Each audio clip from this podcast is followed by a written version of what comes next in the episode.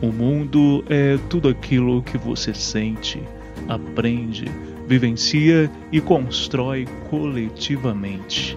Falando de ciência e cultura, um canal de divulgação científica comigo, Delton Mendes.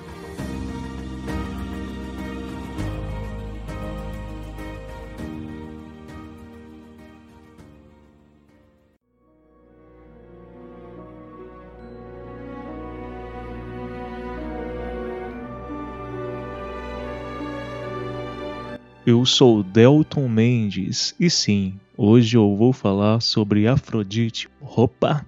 Na verdade, Vênus, o planeta que muita gente acha que é estrela. E eu sou o Dr. Godofredo e venho direto do futuro para ajudar aqui nesse podcast a vocês entenderem um pouco mais sobre algumas coisas e a valorizarem a ciência. Um mundo sem ciência é um mundo jogado no obscurantismo da Idade Média.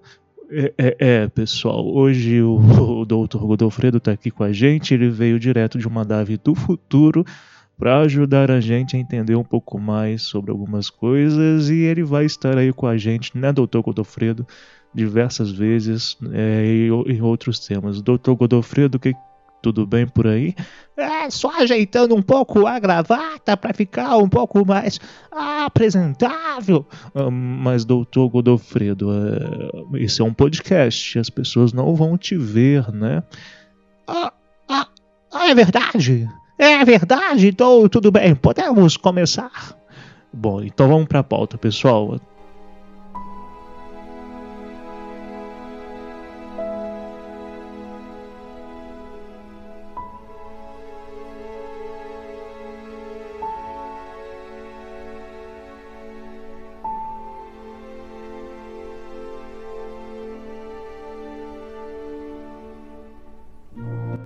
Pessoas, pessoinhas, esse é mais um episódio do Falando de e Cultura, o episódio 51, em mais uma sexta-feira, a primeira sexta-feira de dezembro. Olha só como que o ano passou rápido, não é verdade?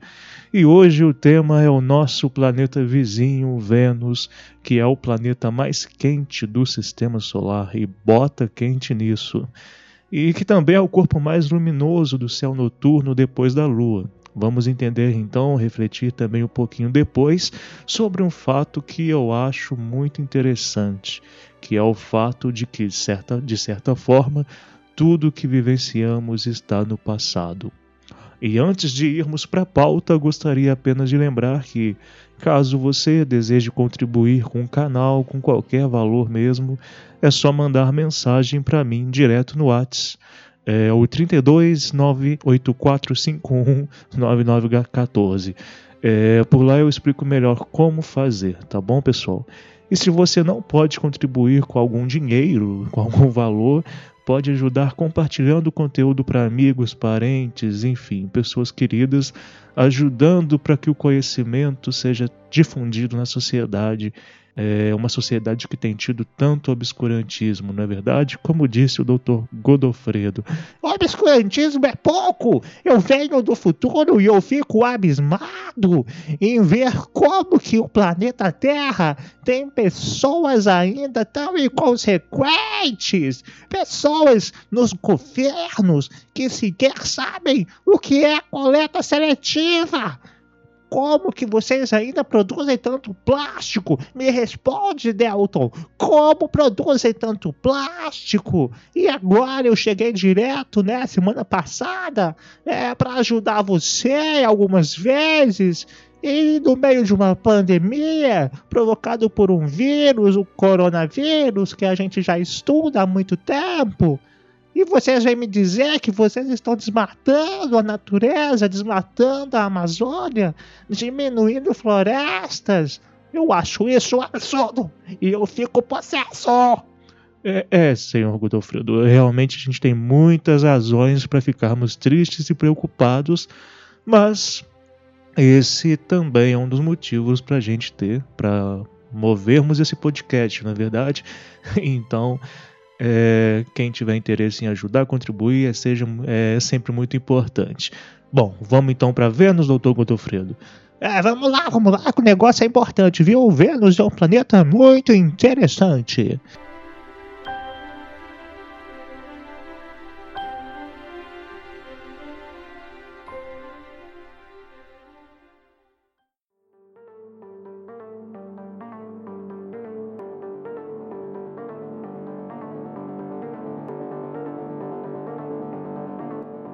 Vênus é um dos corpos celestes que mais fascinam a humanidade e, ao que tudo indica, desde a pré-história. Bom, quando a gente acessa arquivos históricos dos últimos milênios, eu cheguei a acessar alguma coisa, mas eu não vou me delongar muito aqui sobre isso, ou até mesmo pré-históricos, né, pessoal? Lembrando que existe a pré-história e a história, e a divisão entre uma e outra é o surgimento da escrita.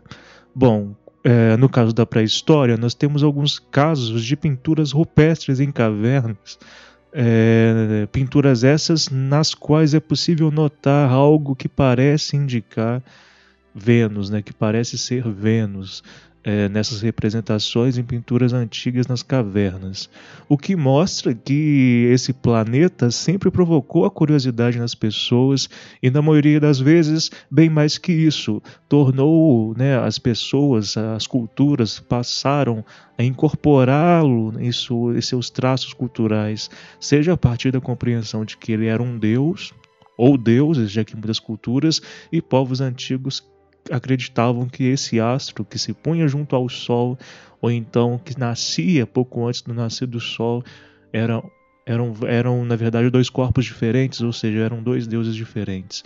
Aliás, esse é um ponto muito interessante de pensarmos. Muitas culturas, como os antigos egípcios, acreditava, acreditavam né, que se tratava de dois objetos bem distintos. Inclusive os nomeavam de Tio-Moutiri, a estrela da manhã, e de Quaiti, a estrela do fim da tarde.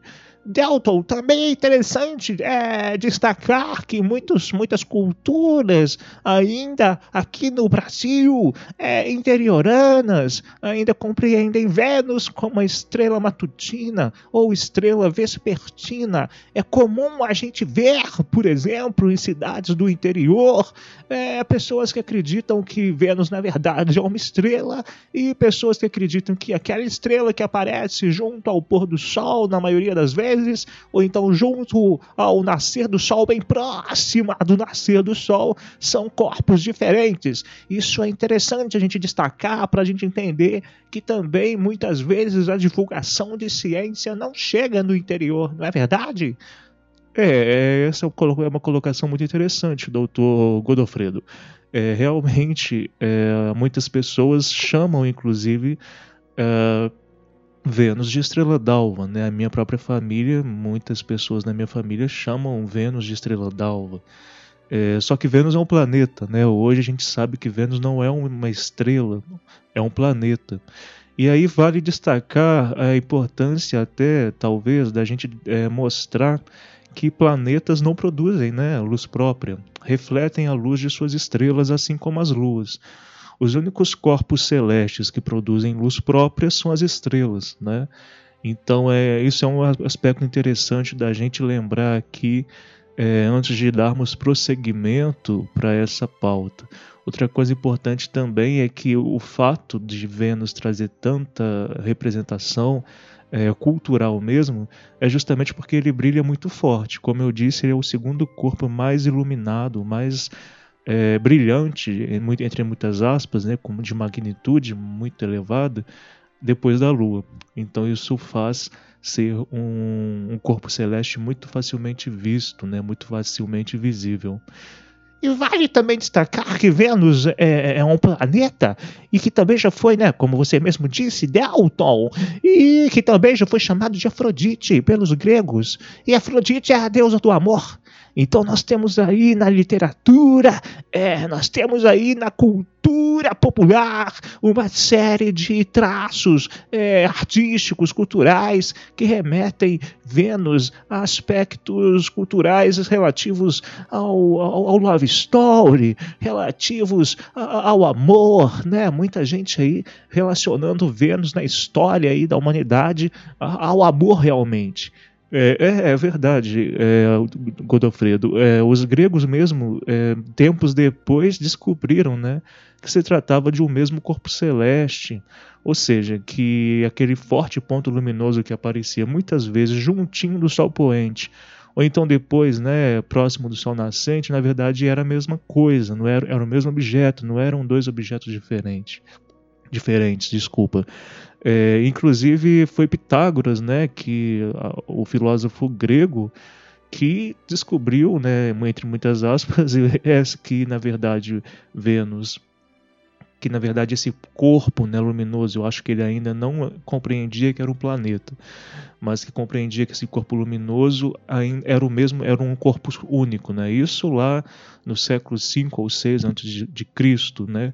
Embora é, Pitágoras ainda acreditasse, acreditava que Vênus orbitava a Terra. É importante lembrar, Delton, disso também, em alguns aspectos. É importante destacar que por muito tempo, é, na história humana, por exemplo, nos períodos dos gregos, há 4 mil anos, há 4 mil anos antes de Cristo, 2 mil anos antes de Cristo, até mesmo durante a Idade Média, acreditava-se que a Terra era o centro do universo, acreditava-se que não só outros outros planetas, que na verdade eram compreendidos muitas vezes como estrelas, mas e o próprio Sol giravam em torno da Terra. E só muito tempo depois, ou seja, agora, muito recentemente, nos últimos 4, 5 séculos, é que nós temos compreensão de que, na verdade, esses planetas giram em torno do Sol e que a Terra também gira em torno da nossa estrela, o Sol, não é verdade? Então também é sempre muito bom a gente refris, reportar, a gente voltar nisso para ficar bem claro. É, claro, doutor Godofredo, o Godofredo tá, tá, tá um pouquinho é, no canto da sua boca, tem. Ah, ah, deve ser um pouquinho. É, um pouquinho de saliva. É, é, enfim. Bom, é, quais, quais são as características principais desse planeta, né, doutor Godofredo? Vamos tentar entender algumas coisas aí relevantes sobre o planeta Vênus que é né, um dos corpos celestes mais facilmente observado, observável a olho nu. Bora lá? Vamos lá, Delta, vamos lá. Estou aqui, só limpar um pouquinho aqui. Vamos lá, vamos lá.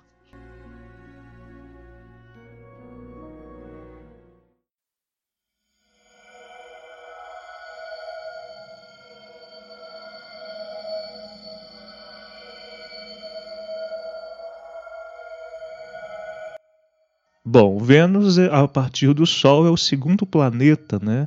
Nós temos oito planetas, lembrando que Plutão é, caiu, muito, entre muitas aspas aí de novo, foi, caiu para planetóide, mas enfim. São oito planetas hoje em dia considerados, sendo o primeiro deles a partir do Sol Mercúrio, depois Vênus, depois Terra, depois Marte, Júpiter, Saturno, Urano e Netuno. Na verdade, e Vênus está a cerca de 43 milhões de quilômetros da Terra, ou seja, muito longe. Mas, se compararmos as distâncias entre os planetas, se a gente pegar todos os planetas do sistema solar e comparar as distâncias entre um e outro, a distância entre Vênus e a Terra é a menor distância percebida entre planetas do sistema solar. Por isso é que dizemos que ele é o nosso vizinho mais próximo, lembrando que também temos um outro vizinho que é Marte, que é bem menor que Vênus, aliás. Vale destacar, Deldon, também que Vênus tem quase o mesmo tamanho da Terra, não é verdade? É, é sim, sim, doutor Godofredo. É, Vênus é muito próximo em termos de tamanho do planeta Terra. E até já acredita, acreditamos né, que ele já tenha tido oceanos de água algum dia. Então, olha só que legal imaginar né, Vênus repleto de água. É, mas hoje é um planeta totalmente inóspito, infelizmente. Ou seja, muito dificilmente existe vida por lá ou condições para que haja vida por lá, a não ser vida mais basal, ou seja, é, como arqueobactérias que poderiam estar nas nuvens de Vênus. Doutor Godofredo, se você puder explicar isso um pouquinho melhor. É, na verdade, o que nós dizemos com base em estudos é que a Vênus possui vários estratos de nuvens e altitudes diferentes. E quanto mais alto a temperatura vai ficando, é, a temperatura vai ficando menos densa, menos, menos potente. Então, em altitudes maiores, nas quais as condições se assemelham às condições da Terra em temperatura, em graus Celsius, é possível, nós acreditamos que é possível que hajam é, arqueobactérias, talvez, talvez bactérias ou alguns outros organismos. E aí é interessante, Delton, destacar que até por isso, né, esse ano eu acho que vocês, ouvintes, devem se lembrar da descoberta de fosfina na atmosfera de, desse planeta. Ou seja, essa fosfina aqui na Terra ela é produzida também por alguns seres vivos microbianos. É, então nós acreditamos, e por processos industriais, então Vênus não tem indústrias. Então nós acreditamos que pode ser que seja uma pista, né? um biomarcador marcador de vida em Vênus. Mas vejam uma coisa importante de destacar, Delton.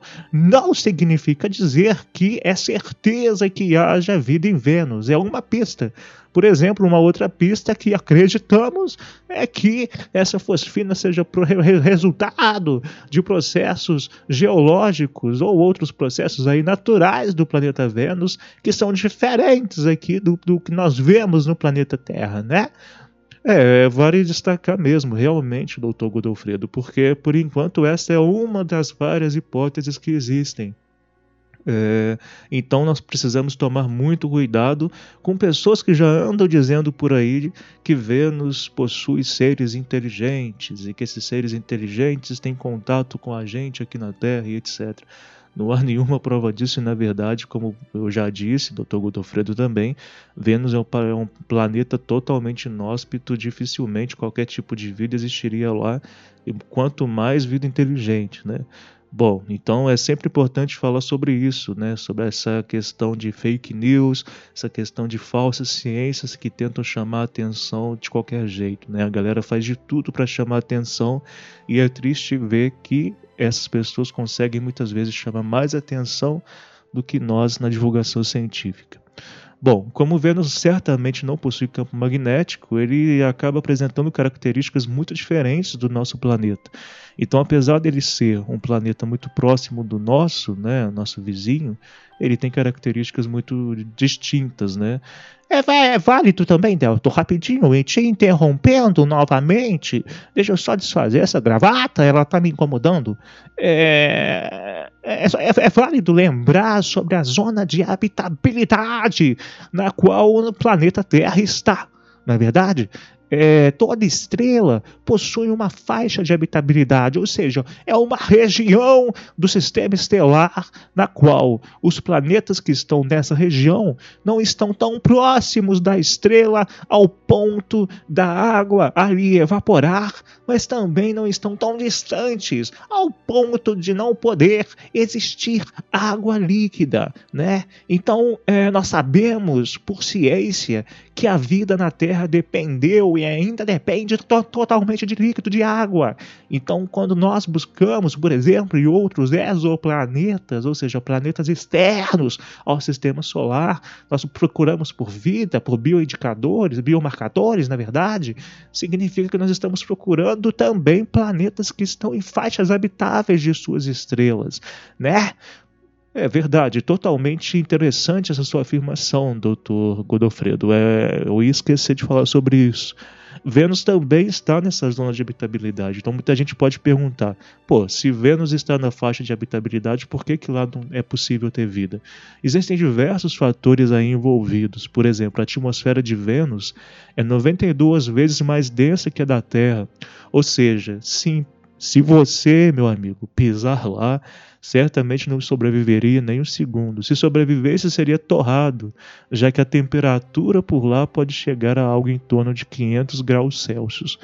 Outra coisa interessante sobre esse planeta, o nosso vizinho, é que o ano lá dura cerca de 225 dias, um pouco menos que a Terra, né? O ano na Terra, que leva 365 dias, variando um pouquinho aí, para dar uma volta completa em torno da nossa estrela. Outra coisa interessante é que, como eu disse, como ele é um planeta, ele reflete a luz do Sol. E essa luz refletida leva, leva cerca de dois minutos para chegar até nós. E aqui começa, galera, uma reflexão final para esse episódio. Vamos nela!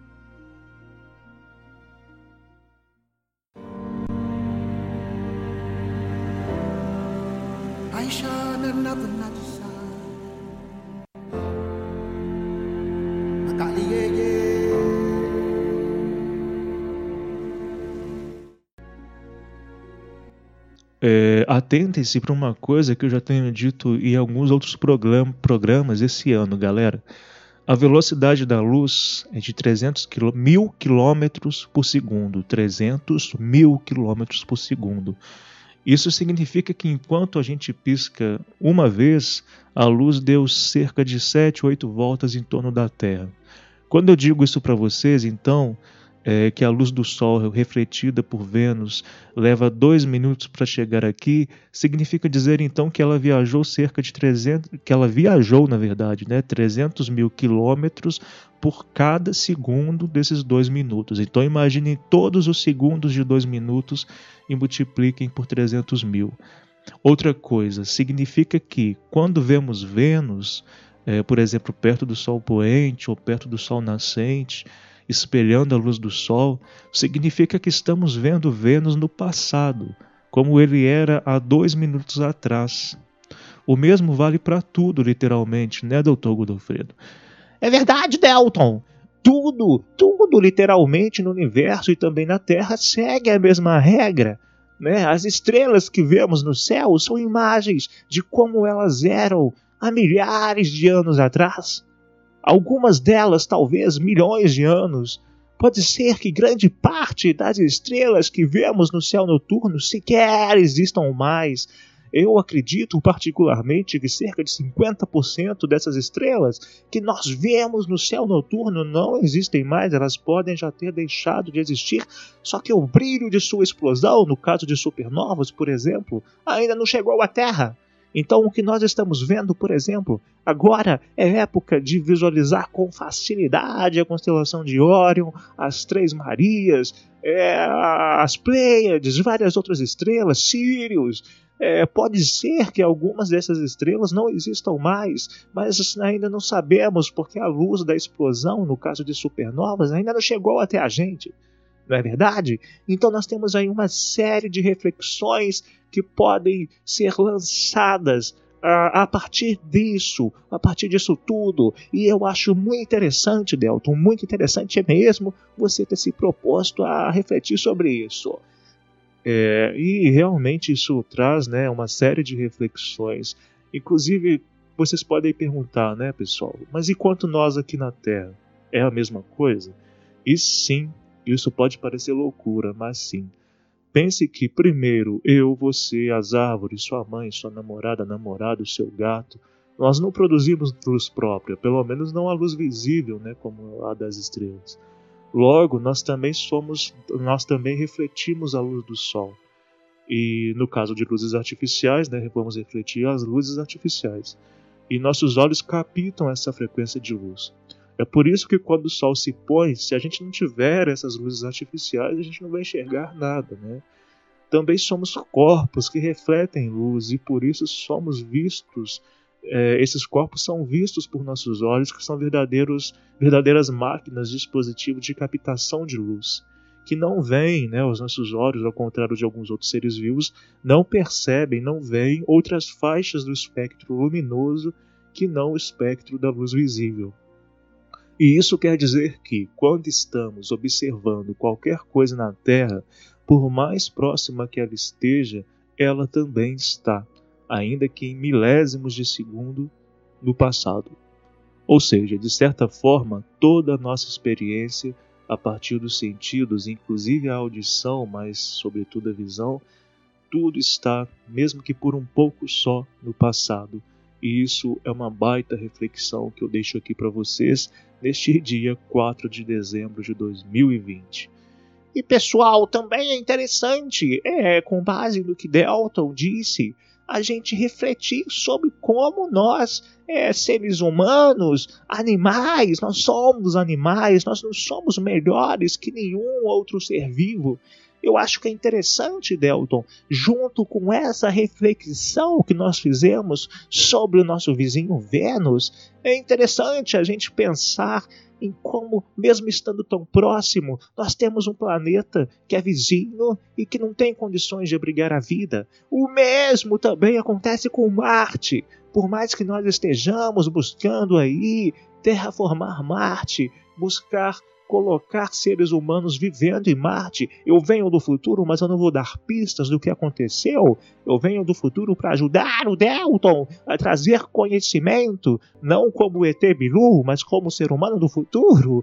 É, é importante a gente refletir que nós estamos no meio de dois planetas nos quais a vida aparentemente não existe. E se existe, ela é microbiana ela é simplória, não menos importante, mas mais basal. Então nós precisamos refletir sobre como é importante conservar, preservar as condições desse planetinha azul que é tão bonito. Chegando aqui com a minha nave, ainda ontem, eu chegando mais próximo da Lua, quando eu vi a Terra, eu não posso negar que eu me emocionei. É um planeta muito bonito, um planeta aconchegante, com temperaturas amenas. E nós estamos devastando esse planeta. Então eu venho do futuro para ajudar, tá, Delton? Eu estou vindo para ajudar a trazer informações e ajudar a debater alguns temas algumas vezes. Então, ouvintes, é, muito obrigado pela recepção. Eu cheguei a me vestir, a me trajar adequadamente, mas é, eu esqueci que é um podcast né? Eu achava que era um vídeo, mas eu esqueci, desculpa, Delton, eu, eu, pelo desconcerto. Mas foi um prazer estar presente e nós estaremos mais vezes por aqui. Um abração, pessoal. É, é isso, pessoal. Como o doutor Godofredo disse, é, vamos valorizar cada segundo que temos nesse planeta, valorizar nossa existência, nossa vida. E como eu sempre tenho defendido, né? Conservar o máximo que possível as questões relativas à natureza, conservar a natureza, lutar contra o desmatamento, contra os governos né, que incentivam a degradação ambiental. Nós estamos falando sobre Vênus e lançando essas reflexões, mas enfim, isso sempre está junto, sempre está imbricado aqui no podcast falando de ciência e cultura. É isso, galera. Boa semana a todos. Quaisquer dúvidas é só falar com nós e até o próximo episódio.